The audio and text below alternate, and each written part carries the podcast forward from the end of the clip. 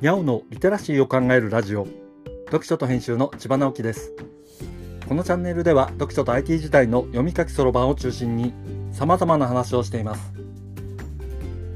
今回お話しするのは豚すね肉を煮たのが美味しかった話というものです。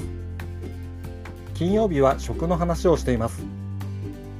世間はすっかり平常運転になって今年最初の週末になりますね。僕も世間並みにおせち料理をはじめとしてちょっとだけ贅沢なものを食べたりしましたがそれにも飽きてひとまずカレーライスを食べてほっとしたりしてね。こんな風にしていつもの日常に戻っていくのですね。とはいえ大晦日からまだ1週間も経っていないので年末年始の食べ物の一つとして作った豚肉の煮物の話をします。年末の買い出しに行ったのは先週の土曜日でした。めったに買わない日本酒とか大晦日とかお正月に食べるものをいろいろ買いました。でも今年はおせち料理をかみさんの実家から送ってもらうことになっていたし僕も含めて家族はたくさんは食べなくなっているのでいつもの買い物と大きくは違いませんでした。ただいつもは売っていないものが店頭にあったりはしますからそういうのは買ってしまいますよね。そういうあまりないものの一つが塊のお肉でした。年末年始ってなんとなくローストビーフとかチャーシューみたいなものを食べたりしませんか？出来合いのものを買うつもりだったんですがたまたま豚すね肉の手頃な塊が3つタコ糸の網に入った状態のものを見つけました。すね肉というのは使ったことがないし網に入っているなら調理が簡単になるのでこれを買って家でチャーシューっぽい煮豚を作ってみることにしました。生姜とニンニクを刻んでフライパンに油をひいて熱を加えて香りを出したところに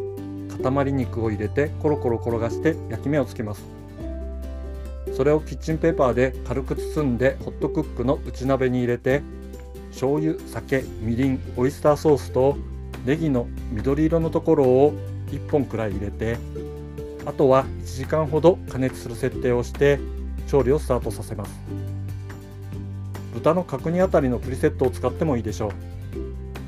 ホットクックらしく放っておけば出来上がりますが一旦調理が完了したところでお肉をひっくり返してさらに30分ほど加熱してみました。良い感じに煮上がったので味をなじませるために煮汁と一緒にジップロックに入れて冷蔵庫で冷やします。煮汁は半分くらい残しておいてゆで卵を入れて味玉を作ります。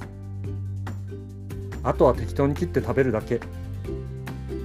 これをまるちゃんのズバーン背脂濃厚醤油というインスタントラーメンに入れてみたら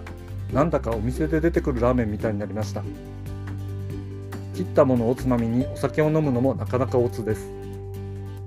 ホットクックがあるとこういう煮物がものすごく簡単にできるんですよね。作ってみたら楽しかったので比較的安価なもも肉の塊を買ってちょこちょこ作ってみようと思いました。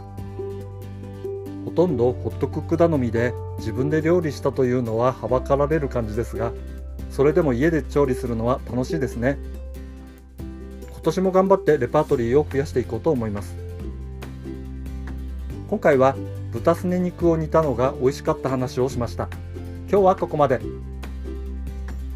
読書と編集では IT を特別なものではなく常識的なリテラシーとして広める活動をしています。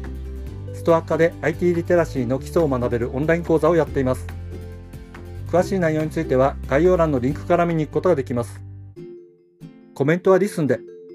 文字で読みたい方はノートをどうぞ。どちらも概要欄にリンクがありますのでフォローいただけると嬉しいです。今日もワクワクする日でありますように。千葉直樹でした。ではまた。